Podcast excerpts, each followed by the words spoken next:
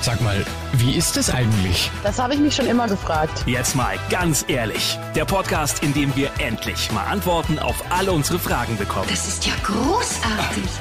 Und hier ist der Mann, der Licht ins Dunkel bringt. Martin Brockmeier.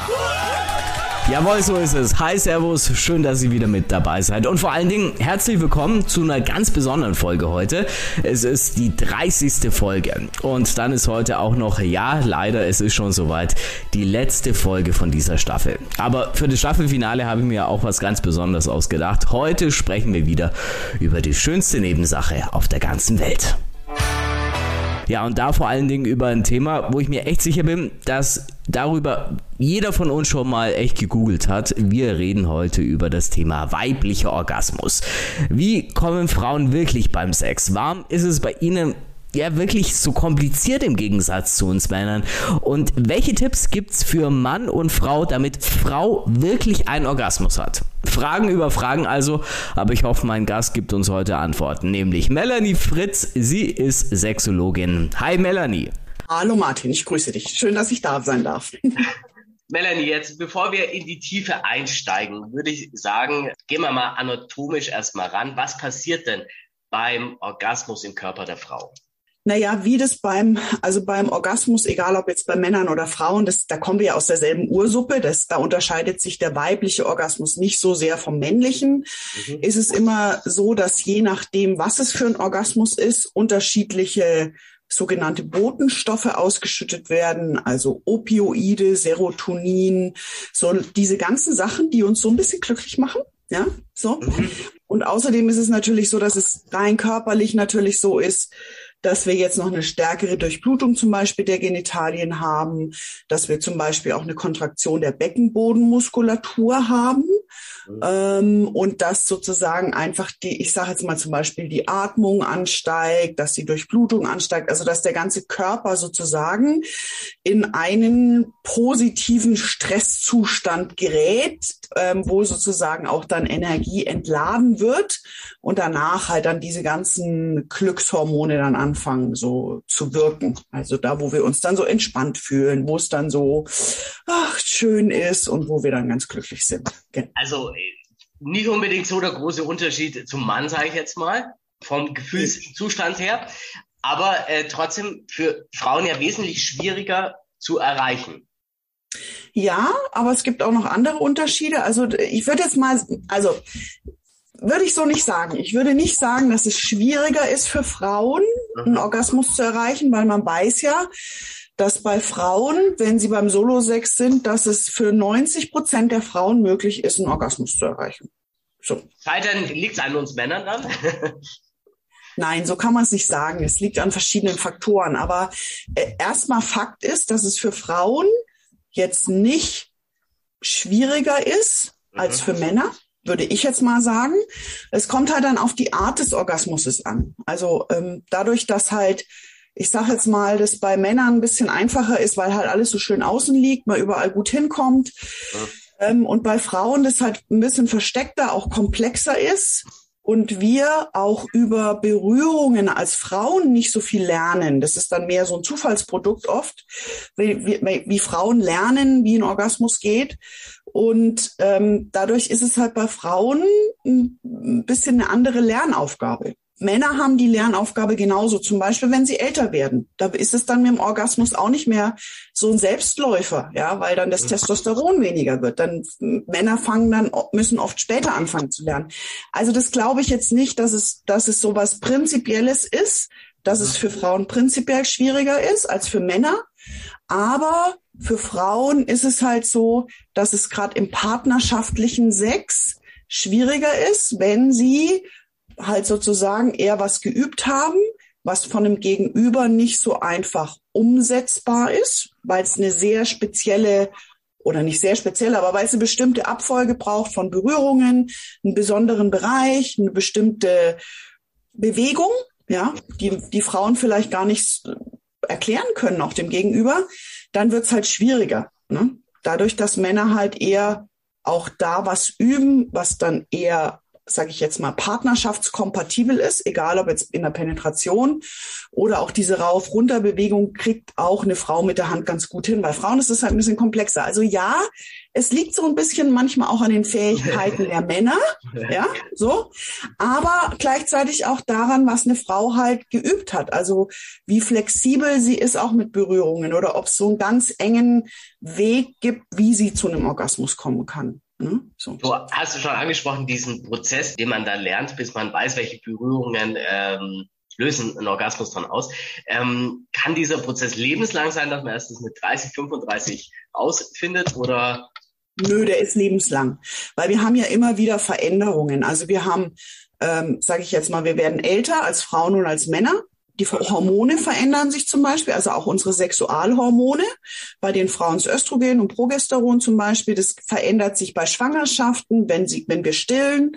Das verändert sich in den Wechseljahren. Und wenn wir halt älter werden, wird es weniger. Genauso wie bei den Männern das Testosteron auch weniger wird, wenn wir älter werden. Und das sind eben die Hormone zum Beispiel, die halt Lust fördern und auch für einen Orgasmus wichtig sind. Und wenn die weniger werden, dann lernen, dann müssen wir umlernen, weil dann funktioniert auf einmal das nicht mehr. Oder wir haben auf einmal einen anderen Partner, mhm. ähm, der oder eine andere Partnerin, mit der halt was neu ist oder mit der wir was Neues lernen. Oder wir werden krank, ja, und haben vielleicht bestimmte körperliche Einschränkungen. Oder wir haben auf einmal, sind auf einmal total verliebt und haben jemanden, der uns ganz anders berührt und sagen, yeah, das habe ich noch nie erlebt. Also man weiß, dass sexuelles Lernen, wie Lernen generell, bis eine halbe Stunde vorm Tod passiert. Also es ist nicht was, wo wir sagen können, da haben wir ausgelernt, sondern es geht ständig weiter. Und ich kenne viele Frauen, die sagen, sie haben den besten Sex ihres Lebens mit 50, 60, 70 oder auch 80. Also da gibt es keine Grenze nach oben. Ne? So. Ne?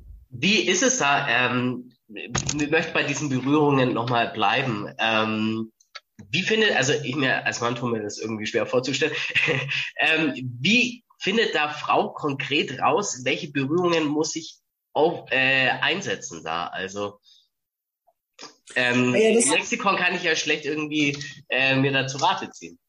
Naja, ist meistens ein Zufallsprodukt, ja.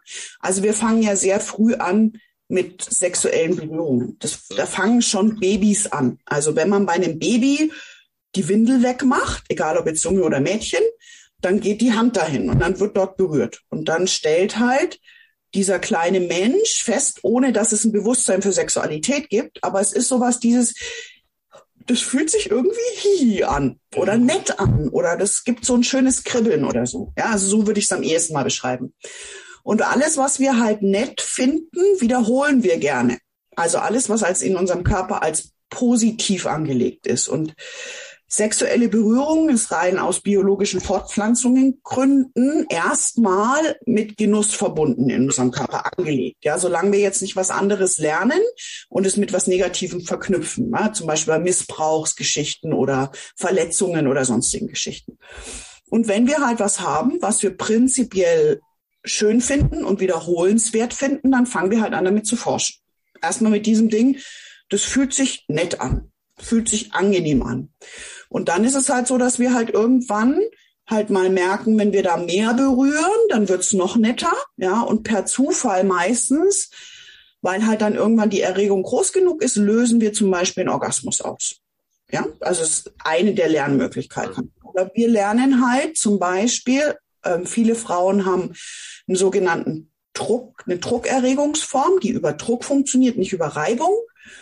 Und das lernen wir halt auch per Zufall. Also, dass wir halt zum Beispiel im Sport mal die Beine kräftig zusammenklemmen oder dass halt im Bett ein Baby, also man kann es auch bei Babys schon beobachten. Das ist eine sehr frühe Form, ja. Ohne, nochmal, ohne dass ein Kind weiß, ich errege mich sexuell. Das ist eine sexuelle Handlung. Mhm. Aber es ist was, was wir schon sehr früh anfangen. Oder beim Schaukeln, da wird Blut in die Genitalien gedrückt, da gibt es einen Druck auf die Genitalien, ja. Da ist es sowas, wo wir halt so ein positiv, also so eine angenehme Empfindung haben und dann tun wir das halt weitermachen.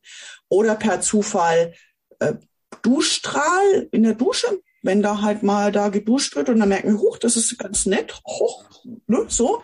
Ja, oder wir nehmen halt einen Vibrator und gucken mal, was kann man mit dem machen oder so.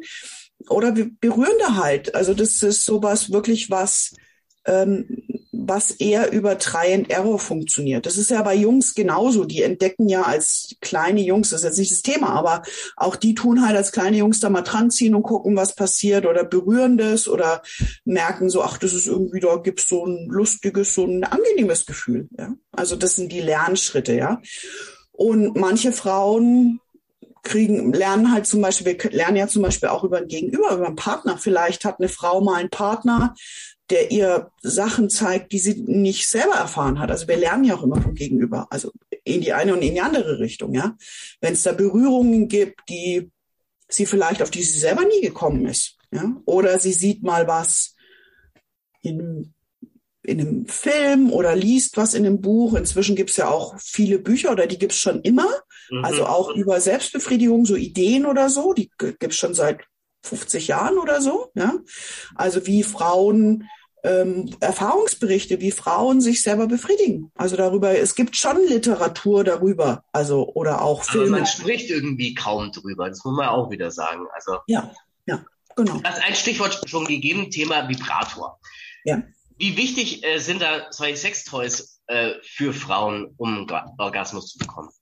Also ich bin mit Vibrator, also für manche Frauen, ich fange jetzt mal so rum an, für manche Frauen ist ein Vibrator eine super Möglichkeit, um überhaupt einen Orgasmus auszulösen.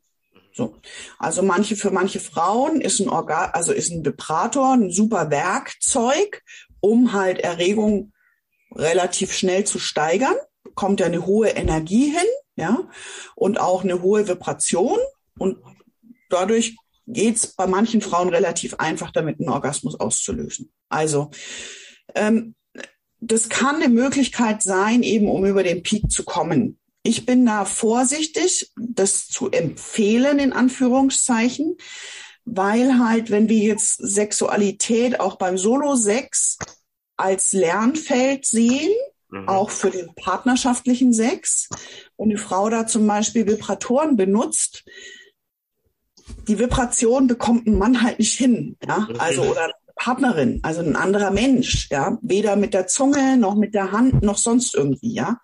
Also und dann ist es halt so, dann dann ist zum Beispiel eines der Gründe, wenn dann halt sozusagen im Solo-Sex was geübt wird, was im Partner-Sex nicht kompatibel ist oder auch nicht machbar ist, außer ich nehme den Vibrator mit ins Bett, was dann manchmal auch schwieriger ist, ja, ähm, weil dann halt manchmal das Gegenüber das als Konkurrenz wieder empfindet oder so. Das ist nicht so einfach, ja.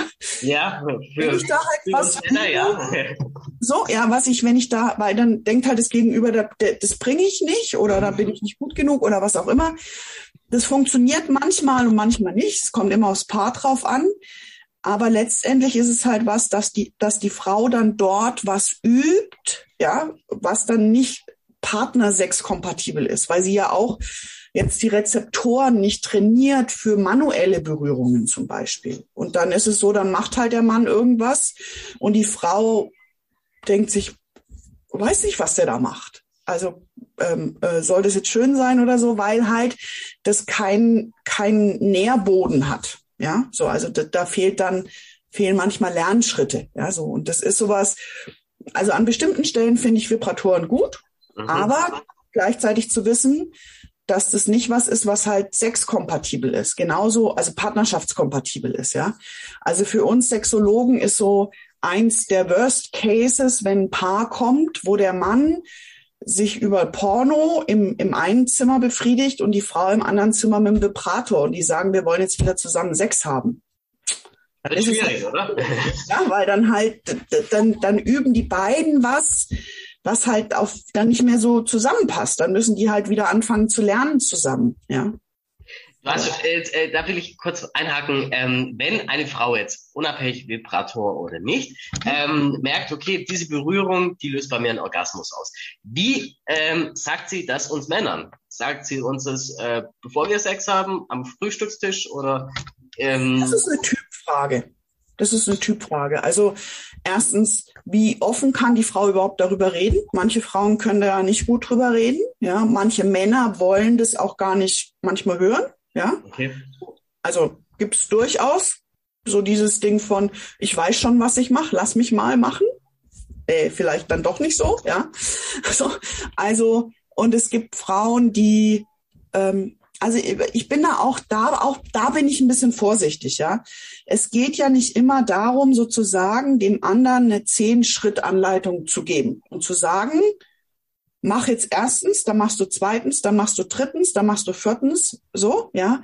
Sondern es geht ja beim Sex auch um eine Begegnung und zu gucken, was kann denn der andere mir anbieten? Ja, also was bringt der denn ins Feld rein? Ja, vielleicht kann ich ja was lernen. Wenn ich dem jetzt von vornherein eine Anleitung gebe, erstens, zweitens, drittens, viertens, dann verpasse ich vielleicht eine Chance, mit diesem anderen Menschen was zu lernen, wo ich nie auf die Idee gekommen wäre. Also deshalb bin ich da so, finde ich das auch nicht so toll. So, also das ist ja dann sozusagen einfach so eine Anleitung. Aber das ist ja, da passiert dann also da, da missachten wir auch, dass bei einer Begegnung von zwei Menschen viel mehr passiert, ja. Also dass da ja, auch forschen in dem Hinsicht. als beim Solo. Also es ist wirklich so mal zwei verschiedene Spielfelder.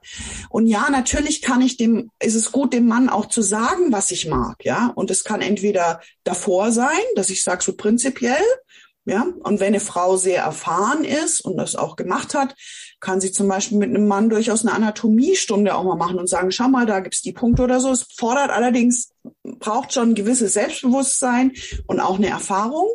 Und andere Frauen zeigen es zum Beispiel eher über Körperbewegungen, wenn ihnen was gefällt oder über Töne.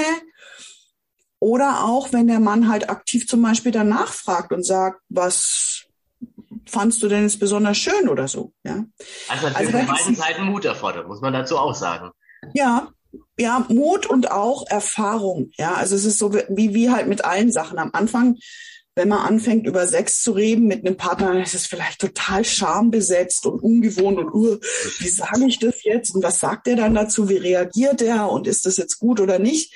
Und je öfter ich es aber mache, darüber zu reden, ähm, desto einfacher wird's und desto natürlicher wird es, ja. Also das ist sowas, ähm, wir haben dann halt auch bei so verletzlichen Themen, da sind wir ja sehr verletzlich, weil damit zurückgewiesen zu werden oder in Frage gestellt zu werden, ist halt ouch, ja.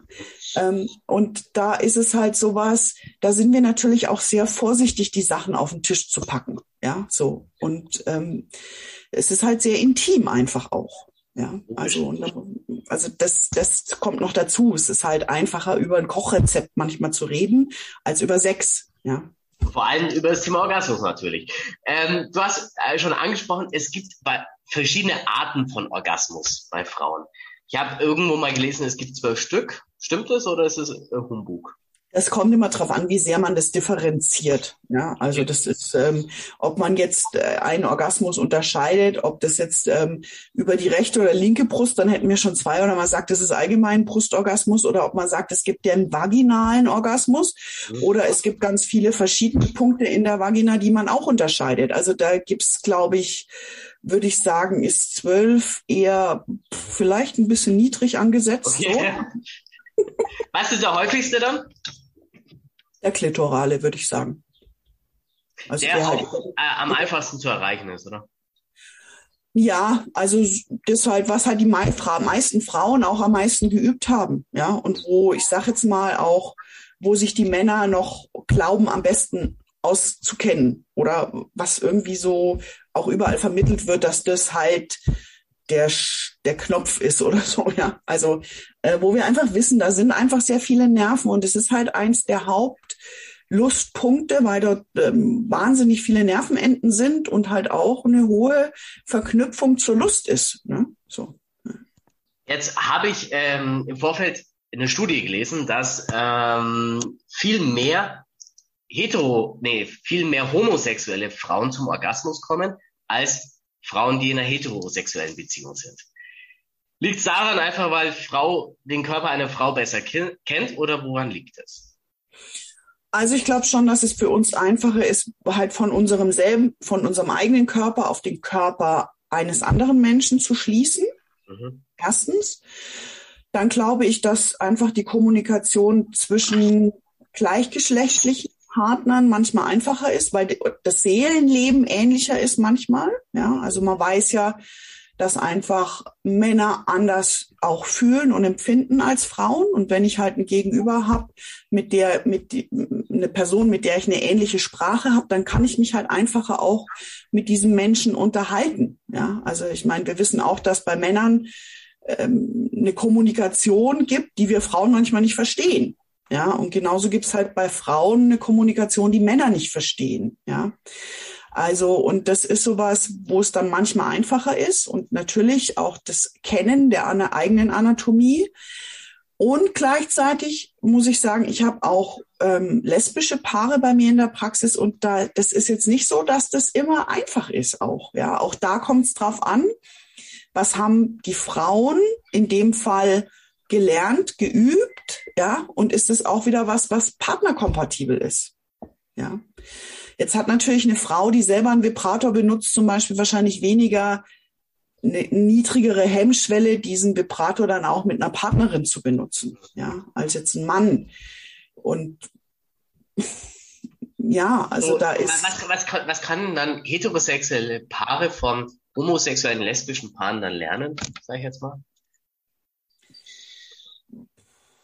Das finde ich jetzt schwierig zu sagen. Okay. Also, also das ist sowas, wo ich sagen würde, also vielleicht so dieses, ähm, dieses, vielleicht dieses Versuchen, sich in den anderen rein zu versetzen mehr und ähm, und vielleicht auch zu versuchen, die Sprache des anderen zu verstehen und auch damit zu reden. Ja, also ich mache so ein einfaches Beispiel, wo wir so zum Beispiel also man weiß inzwischen, dass bei Frauen generell, es ist jetzt nicht nur in, auf Sexualität bezogen, aber wenn Frauen mit einer anderen Person reden und ihr was erzählen, mhm. wird bei einer Frau Glückshormone ausgeschüttet, wenn ihr zugehört wird und wenn sie einfach mal erzählen kann. So. Bei einem Mann werden Glückshormone ausgeschüttet, wenn er eine Lösung präsentieren kann. Ah, okay, okay. Ja, also und da fangen wir schon mal an. Eine Frau will einfach von sich erzählen, ja, und sagt so, ich habe, also ich habe einfach, ich kann keinen vaginalen Orgasmus bekommen, zum Beispiel, nehmen wir mal das Beispiel, und will einfach so von sich erzählen. Und der Mann reagiert darauf und präsentiert ihr gleich eine Lösung. Dann fühlt sie sich nicht gesehen und wird nicht weiter erzählen. Okay, okay. So. Ja, also und das ist halt bei, wenn wir jetzt ein gleichgeschlechtliches Paar haben, eine Frau, die wird einfach zuhören und nicht versuchen, eine Lösung zu präsentieren. Ja, da passiert da schon eine andere Kommunikation. Ja, und äh, da gibt es halt nicht so viele Irritationen oder auch Störungen in der Kommunikation. Das ist was, was man lernen kann als Paar, als Mensch, als Frau, als Mann. Ja, so. Das ist mir nur äh, schwierig, wenn du das Wort, äh, Stichwort Kommunikation äh, äh, sagst. Frau spricht jetzt äh, darüber, wie sie eher zum Orgasmus kommt und wir Männer nehmen das ja, ich sage jetzt mal als Angriff auf unsere Männlichkeit ja wieder. Ja. Wie kann man das verhindern oder welche Lösung gibt es da? Naja, das hat viel mit, mit Selbstreflexion von dem Mann zu tun, ja, und auch mit einer sexuellen Selbstsicherheit eines Mannes. Also wenn er, je nachdem, was er, wie sehr er auch einfach eine Selbstsicherheit in sich hat oder ein Selbstbewusstsein oder ein Selbstvertrauen, ja. Und, ähm, und das andere ist halt, ähm, wie ich es auch sage, ja, also ob ich als Frau das als Wunsch sage, ja, oder eben mit so einem mit so einem inneren Vorwurf oder mit so einer inneren, mit so einem inneren Nörgelfaktor. Also es ist, weiß nicht, ob du jetzt weißt, was ich damit meine, aber wenn wir, wenn halt eine Frau nur dann was sagt, wenn sie zum Beispiel, wenn der Mann was falsch macht, dann würde er mhm. das weniger hören, als wenn es auch Lob gibt zum Beispiel. Ja.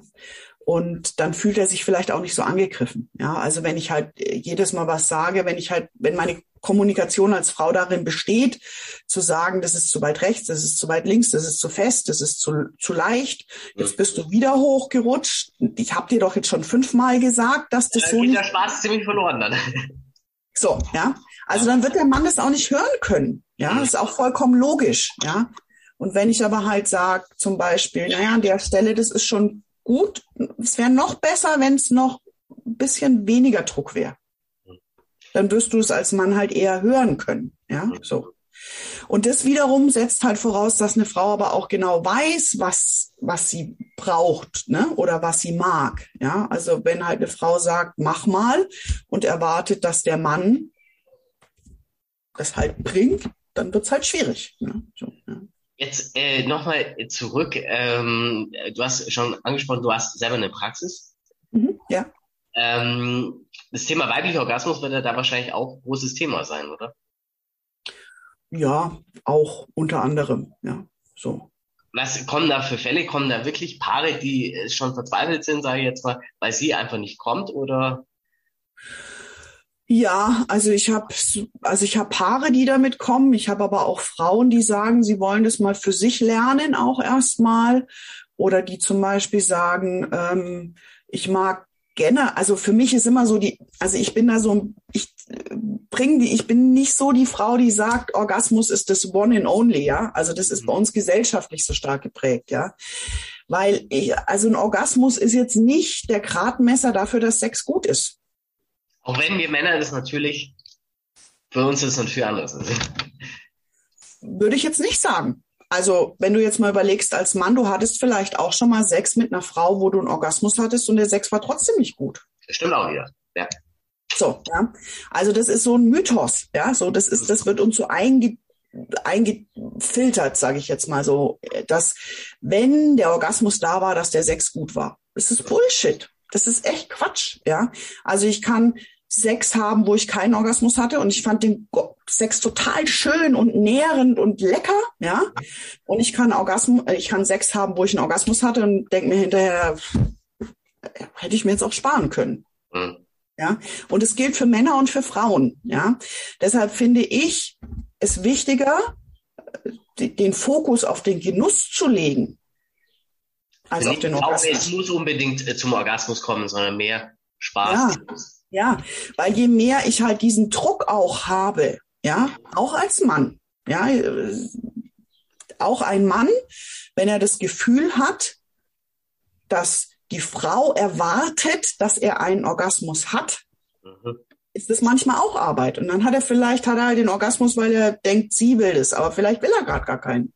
Ja, also es gibt ja auch Tage, wo wir sagen, das ist mir jetzt zu anstrengend oder ich habe nicht genug Energie dafür oder es passt einfach nicht oder was auch immer. Ja, also es, das ist ja total okay. Ja, ähm, und dann halt trotzdem zu sagen, wir gehen trotzdem zum Beispiel eine sexuelle Begegnung, aber es geht mir nicht um Orgasmus.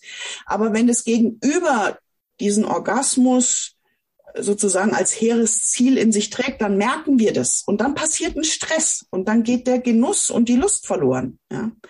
Also es ist so, es macht halt viel, dieses Orgasmus-Thema macht viel, viel, viel Stress und ähm, macht auch, ähm, bringt uns dann oft weg vom, von der Begegnung oder vom Genuss im Moment oder so, ja, und erzeugt einen Stress. Und das ist, ja, ich habe Paare, die damit kommen, ich habe auch Frauen, die damit kommen. Aber es braucht dann manchmal trotzdem erstmal so eine, eine Fokussierung drauf, worum geht's denn wirklich beim Sex? Um das Erleben doch eigentlich, oder? Um eine Begegnung, ja, ja. ums Erleben, ja, um, ums Fühlen, um Kontakt. Also wir sind ja so, das ist ja die sind ja sehr der Moment eigentlich, was es gibt. Also von daher. Ja, ja. Wir haben keine schützende Kleidung, da können wir uns nicht verstellen, da kommen die Themen auf den Tisch, ja, so, also das ist so, da ist, das ist halt ein sehr, äh, ein Thema, wo wir sehr pur sind, mhm. ja, und, ähm, und deshalb ist es halt sowas dann zu gucken, wieso habe ich denn überhaupt Sex? Also worum geht's mir? Und natürlich kann ich Sex haben, um zu sagen, ich mag einen Orgasmus haben, weil danach kann ich gut schlafen, ja, oder ähm, kann Stress entladen, ja, oder kann im Moment sein oder so. Ja, es spricht überhaupt nichts dagegen. Aber erstmal so ein Ding zu gucken, worum geht's denn überhaupt? Worum geht es, wenn ich Sex mit jemandem habe? Was will ich, was will ich haben? Das heißt, die Fokussierung auf den Orgasmus ist es, auch wenn es, du hast schon gesagt, es ist gesellschaftlich natürlich hoch aufgeladen. Ja. Ähm, und für, für viele Männer ist es ja auch wirklich so, das Ziel ist ja auch, dass Frau kommt. Also von daher ist natürlich dieser gesellschaftliche Druck natürlich da auch irgendwie da. Ja, klar, ja. Und noch, also ich finde auch ein Orgasmus, ne, ist toll, was wir am Anfang gesagt haben. Da werden jede Menge Glückshormone ausgeschüttet, da fühlen wir uns ganz anders. Das macht viel mit unserem Selbstbewusstsein, ja. So, also wenn es jetzt ein Orgasmus ist, den wir auch genießen können, ja, ist nur mal die Voraussetzung dafür. Ähm, also ich sage jetzt mal so, das ist, ist, ist natürlich was Schönes und letztendlich ist es toll, wenn wir den erleben, aber es ist halt immer die Frage, mit wie viel Stress, ja. Wenn ich halt das Gefühl habe, wenn ich als Frau jetzt in eine sexuelle Begegnung gehe und ich habe so das Gefühl so, oh, wenn ich jetzt heute nicht komme, dann gibt's wieder Stress oder so, ja, oder dann ist er enttäuscht, ja, oder dann ist vielleicht wieder miese Laune angesagt oder so, oder dann kommen die Diskussionen, warum nicht oder was weiß ich. Das macht mir einfach den Spaß und den Genuss daran kaputt. Ja, das wollen wir alle nicht. Wir, wir alle wollen keinen, nicht so viel Druck haben. Den haben wir schon im Leben genug. Und wenn der dann noch im Sex passiert, dann fangen halt Frauen an, sich zurückzuziehen, genauso wie Männer. Ja, also wenn ein Mann genau denselben Druck hat, dass die Frau sagt heute Abend, ne, auf, ich zähle jetzt von drei rückwärts und dann hast du bitte eine Erektion und dann haben wir sechs und ne, so, dann machst du mir einen Orgasmus und kommst danach noch selber. Äh, pff, so, weiß ich, wie es dir geht, wenn ich das erzähle, aber es ist halt. Was dir nicht gerade dafür äh, Spaß hat. Mehr ja. nach äh, strikter Arbeit. Ähm, was mir da jetzt noch gerade in den Kopf gekommen ist, wenn wir jetzt schon über das Thema Druck und so sprechen, mhm. ähm, und wenn wir auch sagen, okay, Orgasmus ist nicht das Nonplusultra, auch wenn es ein nicer Benefit ist. Äh, was hältst du dann von Frauen, die sagen, okay, um meinem Partner ein gutes Gefühl zu geben, täusche ich einen Orgasmus vor? Also erstens, man weiß, auch Männer täuschen Orgasmen vor. ja, das ja. ist nicht ein Phänomen, was nur auf Frauen beschränkt ist, ja. Und ähm, oft passiert, also ich, es ist halt manchmal gerade in jungen Jahren, ähm, wenn Frauen nicht genau wissen, und Sex ist ja auch eine Bindungsgeschichte, gibt es so einen Teil, wo ich schon verstehen kann. Ja, mhm. also dass eine Frau auch mal sagt, ihr ist es jetzt zu anstrengend und sie hat jetzt keine Lust, dass er jetzt da irgendwie noch zwei Stunden rumvorwerkt, weil sie halt einfach schlafen will. Mhm. Und dann spielt sie ihm, dann ist halt auch, spielt sie ihm einen vor und dann ist auch irgendwie Frieden in der Kiste, ja. Also insofern gibt es was, wo ich das verstehen kann, je mhm. nachdem, wie viel Druck auch da passiert, ja. Es ist halt schwierig, dann halt irgendwann aus da die Kurve wieder zu kriegen. Ah, okay. Den also wenn ich dann halt, wenn ich dann halt viel vorgespielt habe und dann halt der Mann denkt, er macht immer alles richtig und gut und ich merke dann halt irgendwann, nee, es ist nicht gut und eigentlich will ich was anderes, ja, aber gerade am Anfang der Beziehung habe ich halt immer was vorgespielt und er denkt, er ist jetzt der tolle Hengst und ich muss ihm irgendwann sagen, nee, bist du nicht, weil mhm. ich hatte noch nie einen Orgasmus bei dir, es war alles nur gespielt. Dann, Dann wird es wieder sehr schwierig. so, ja. Also, ähm, ja, es ist, also es ist halt keine Lösung, sage ich jetzt mal, einen Orgasmus vorzuspielen, obwohl ich die Beweggründe verstehen kann. Ja, also es löst nicht sozusagen den die, die Pro, also das Thema, was dabei ist. Ja. Also als Notlösung geht's, aber nicht auf Dauer, sage ich jetzt mal. Ja, genau. Ja. Also wie gesagt, ich, es gibt ja auch Männer, die dann mal ähm, einen Orgasmus vorspielen, äh, weil sie sagen, es ist mir heute zu anstrengend. So, ja, aber wenn, wenn man natürlich sagen muss, in der Öffentlichkeit ist eher das Thema Frauentäuschen oder Orgasmus vor. Das muss man natürlich auch. Ja, es ist auch statistisch, ist es bei Männern weniger, ja, mhm. so weil es halt bei Männern auch im Partnersex einfacher funktioniert. Ja, also gerade in jungen Jahren ist so viel Testosteron da, das ist ja, da ist es kein großes Thema. Ja, so, aber je älter Mann wird. Ja, so oder je nachdem, wie viel Spaß er halt auch daran hat oder so, ja. Also. So. Jetzt wollen wir zum Abschluss von diesem Podcast noch ähm, alle was mitnehmen zum, vom Thema weiblicher Orgasmus. Deswegen würde ich mal von der männlichen Sicht aus anfangen. Ähm, was kann ein Mann tun, damit Frau wirklich kommt, äh, wirklich einen Orgasmus hat? Also, ihr zuhören.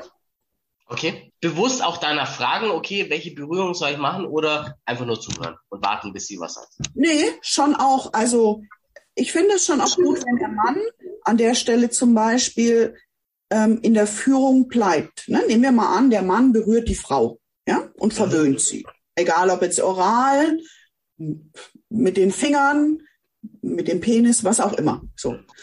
Und das ist ja sowas, wo er zum Beispiel, wenn er jetzt nicht sagt, was wünschst du dir denn, sondern zum Beispiel sagt, schau mal, ist die Berührung für dich schöner, wenn ich sie langsam oder schneller mache oder mit mehr Druck oder weniger? Also ihr auch was anbietet. Ja, so. Aber trotzdem sozusagen nicht darauf wartet, dass sie was macht, sondern mit ihr anfängt zu spielen. Mhm. Ja? Das ist für viele Frauen einfacher, weil sie halt dann wenn sie dann, wenn sie gefragt werden, was brauchst du denn gerade, was wünschst du dir denn gerade, brauchst du mehr Druck oder da müssen sie aus dem Fühlen raus in den Kopf klettern und sagen, wie sage ich ihm denn das jetzt oder so? Ja, dann sind sie wieder aus dem Fühlen raus und müssen erst wieder rein. Das ist halt manchmal ein bisschen sch schwierig auch, ne? So. Aber wenn er halt sozusagen mit anfängt, mit ihr zu spielen und dann guckt, was passiert, ja, dann ähm, entsteht eine Situation, die halt auch ein bisschen ähm, so ähm, nonverbal sein kann. Ja, also sozusagen für den Mann auch so zu gucken, was pass wie verändert sich denn was bei ihr? Also wann fängt sie an, anders zu atmen? Wann fängt sie an, vielleicht auch mal so ein Wohlfühlseufzer zu machen? Was passiert mit der Rötung der Haut? Ja, also es gibt ja viele Kennzeichen dafür, wo Erregung passiert. Ja? Und sie halt auch tatsächlich mal aktiv zu fragen, ist es gerade gut, was ich mache? Und die Zauberfrage, gibt es was, was ich besser machen könnte? Was aber auch wieder, wo wir schon vorher waren, Selbstbewusstsein und Mut erfordert. Ja, ja, klar. Ja. Aber es ist so, es ist halt so ein bisschen so dieses, der Mythos davon, dass wir beigebracht bekommen als Frauen und auch als Männer, dass wenn wir einen Partner oder eine Partnerin haben, die uns wirklich liebt, dann weiß er oder sie genau, was ich brauche. Ja, das wird uns in Romanen erzählt, in Filmen, in, also wo auch immer, ja. Und es ist Quatsch, ja, weil der, das Gegenüber kann nicht wissen, auch mit ganz viel Erfahrung nicht, was ich brauche. Ja, sondern es braucht immer halt ein Kennenlernen voneinander, ja, und ein sich zeigen auch. Und, mhm.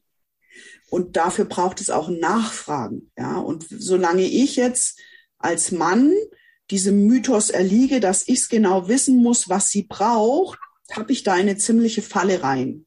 Ja, okay. weil ich damit halt aus dem Kontakt auch mit ihr rausgehe. Ja, also deshalb hat es nicht nur was mit Selbstbewusstsein zu tun, sie zu fragen, sondern auch mit einem gesunden Menschenverstand. Mhm. Ja, so, ja, weil das ist genauso wie wenn ich, äh, sage ich jetzt mal, sie nie gefragt habe, jetzt sind wir in einem anderen Thema, was sie gerne isst sondern weil ich gerne thailändisch esse, koche ich immer thailändisch. Und nach fünf Jahren sagt sie, thailändisch mag ich eigentlich überhaupt nicht. Ich mag gerne französisch. Hm. Da wird es auch schwierig. Ja, ja, aber weil ich sie halt nie gefragt habe und weil wir nie drüber geredet haben, ist halt jeder in seinem eigenen Film. Das sind so klassische Kommunikationsfehler, ja. Und die lassen sich natürlich vermeiden, indem ich anfange, drüber zu reden. Und manchmal ist halt drüber zu reden, einfacher auch nicht direkt in der Situation, sondern halt mal, wenn wir spazieren gehen, also sich zum Beispiel zu bewegen dabei, während wir über solche Themen reden, ist immer eine gute Idee, weil wir dann andere, weil dann unser Nervensystem anders stimuliert wird. Dann haben wir auch nicht so diese Frontalsituation, wenn wir nebeneinander laufen, ne? Nicht so diese Verhörsituation, ja, wo wir uns so manchmal so ein bisschen in die Ecke gedrängt fühlen, sondern laufen wir halt so nebeneinander und ich erzähle was von mir, frag dich was und dann habe ich auch das Gefühl, ich kann ausweichen, ja, rein körperlich, ja, und es gibt mir eine andere Sicherheit als so dieses Verhör, ne, so, sag mir jetzt mal, was du haben willst und sag mir, erklär mir das mal ganz genau. Das ist ja so ein bisschen so, ja, so wenn ich halt laufe nebeneinander und dann halt gefragt werde, du, mich würde einfach interessieren, was du eigentlich magst. Magst du mal so ein bisschen erzählen? Mhm. Da ist die Situation, selbe Frage, selbes Thema, aber komplett anders. Also Kommunikation, Riesenstichwort in der Hinsicht für uns Männer. Jetzt die ultimative Frage, wie Frauen es schaffen, die Berührungen herauszufinden, damit sie einen Orgasmus bekommen. Also es ist einfach, ähm, also es ist Üben, ja. Also es gibt, ähm, äh, sage ich jetzt mal, halt selber mit sich zu trainieren und zu gucken und sich selber kennenzulernen. Was ich überhaupt mag, ja, wo ich überhaupt empfindlich bin, ja. Und es gibt dafür schon auch, sage ich jetzt mal, auch Anleitungen zum Beispiel. Also ich mache zum Beispiel sowas, das nennt sich Lustschule. Das ist für Frauen ein Abendkurs online, wo sie halt Aufgaben bekommen, wo sie halt sich selber auch zum Beispiel an der Vulva berühren, ne? Mhm. Und wo sie halt so Stellen kennenlernen, die sie vielleicht vorher nie kennen oder auch nicht berührt haben oder andere Berührungen selber lernen, ja. Oder halt auch, sage ich immer, sich als Frau mit der eigenen Anatomie zu beschäftigen und überhaupt mal zu wissen, wo gibt's denn überhaupt Stellen? Was könnte überhaupt interessant sein?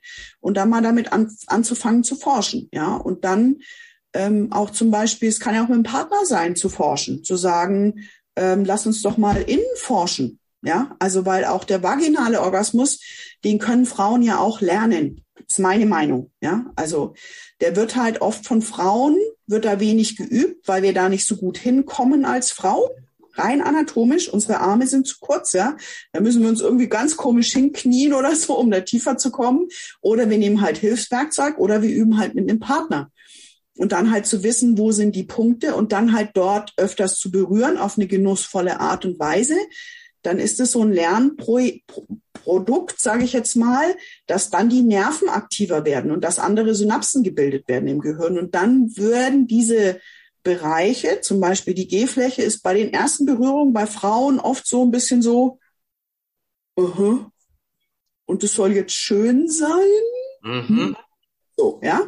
Und es kennen viele Männer auch, die halt wissen, wo die G-Fläche ist und die berühren eine Frau da und dann sagt die Frau, also, das ist bei mir jetzt nicht so ja, dann hat sie halt vielleicht diesen Bereich noch nicht gut erforscht, ja. Und, ähm, und dann ist es halt sozusagen, ist oft ein Lernprozess, ja. Also sozusagen die Nerven zu aktivieren, die prinzipiell angelegt sind, aber die muss ich halt üben. Mhm. Und halt auch so dieses Ganze zu üben, wie reagiert überhaupt mein Körper, ja. Also was brauche ich denn oder was kann ich mit der Atmung verändern? Was kann ich mit der Bewegung verändern? Wie kann ich mich überhaupt erregen oder wie funktioniert mein Körper überhaupt, ja. Ähm, also es ist wirklich eine sehr intensive Beschäftigung mit sich selber und es machen halt viele Frauen nicht, auch weil wir halt so beigebracht bekommen, jetzt sind wir wieder bei dem, dass wenn es der richtige ist, dann weiß der schon, was ich brauche. Nö, weiß er nicht, muss ich selber wissen, ja, so. Und es ist, ich kenne ganz viele Frauen, die halt andere Orgasmen auch gelernt haben, wie den vaginalen Orgasmus, ja, die das, die das nicht können, ja, so. Und jetzt geht's da beim vaginalen Orgasmus nicht nur darum, dass ich ähm, äh, mit dem Partner sozusagen kommen kann, ja, so was ja so auch eins so der hehren Ziele ist. Ja, ja. Ähm, sondern es geht auch darum, dass ja beim vaginalen Orgasmus für Frauen ein ganz anderes Fühlen möglich ist und da was ganz andere Hormone ausgeschüttet werden und äh, der sich viel intensiver für Frauen anfühlt als ein klitoraler Orgasmus. Also wo für Frauen auch noch viel drin ist, ja, von ihrer Erlebniswelt, von ihrer Fühlwelt, ja. Und, ähm, und das ist tatsächlich dann halt ein Projekt. Ja, also wo ich sage, wie wenn ich ein Instrument spielen lerne, kann ich lernen, auf meinem Körper zu spielen. Und dafür muss ich halt meinetwegen ein Buch lesen, muss ich vielleicht auch in Unterricht gehen und muss halt viel üben. Das ist jetzt nicht so, dass, es, äh, dass ich das kann. Ich kann kein Instrument spielen, weil ich nur ein Buch drüber gelesen habe. Ja, sondern ich muss es halt üben. Und am Anfang hört sich halt vielleicht erstmal ein bisschen schräg an und klappt nicht so gut. Ja? Und dann übe ich halt weiter und irgendwann wird's dann halt besser. Ja? Und das ist wirklich, das sind eigentlich auch wirkliche Lernschritte. Ja? Am Anfang, wenn ich ein Instrument spiele, kann ich auch nicht frei improvisieren. Wenn ich nicht mal die Tonleiter kann und weiß, wo ich hingreifen muss, das funktioniert nicht. Und genauso funktioniert es im Körper nicht. Da kann ich nicht frei improvisieren, solange ich nicht die Grundlagen habe. Ja? Das heißt also heute Abend große Anatomiestunde für viele. Zum Beispiel, ja. Genau, ja. Also da gibt's auch zum Beispiel Handarbeitsabende, das sind Kurse bei mir, wo man lernen kann, ja. Also wo es wirklich um Anatomie geht, verschiedene, also kann ich als Mann mir das angucken, kann ich auch als Frau mir angucken, wo sind die Stellen, wo, was gibt's denn da überhaupt, ja, und wie kann ich die berühren und was, wie funktioniert sexuelles Lernen, ja. Dafür gibt es inzwischen wirkliche Kurse, ja, also wo ich, wo ich mir das nicht mehr selber versuchen muss, aus irgendwelchen Büchern zusammenzusuchen oder so. Ja. Und natürlich die große Gefahr ist, dass die Pornoindustrie uns da auch was vorspielt, was in der Realität sehr wenig damit zu tun hat. Genau. Also ich sage jetzt mal, in den Pornos, ja, mhm. Pornos werden zur Unterhaltung gedreht. Pornos sind keine Aufklärungsfilme, ja.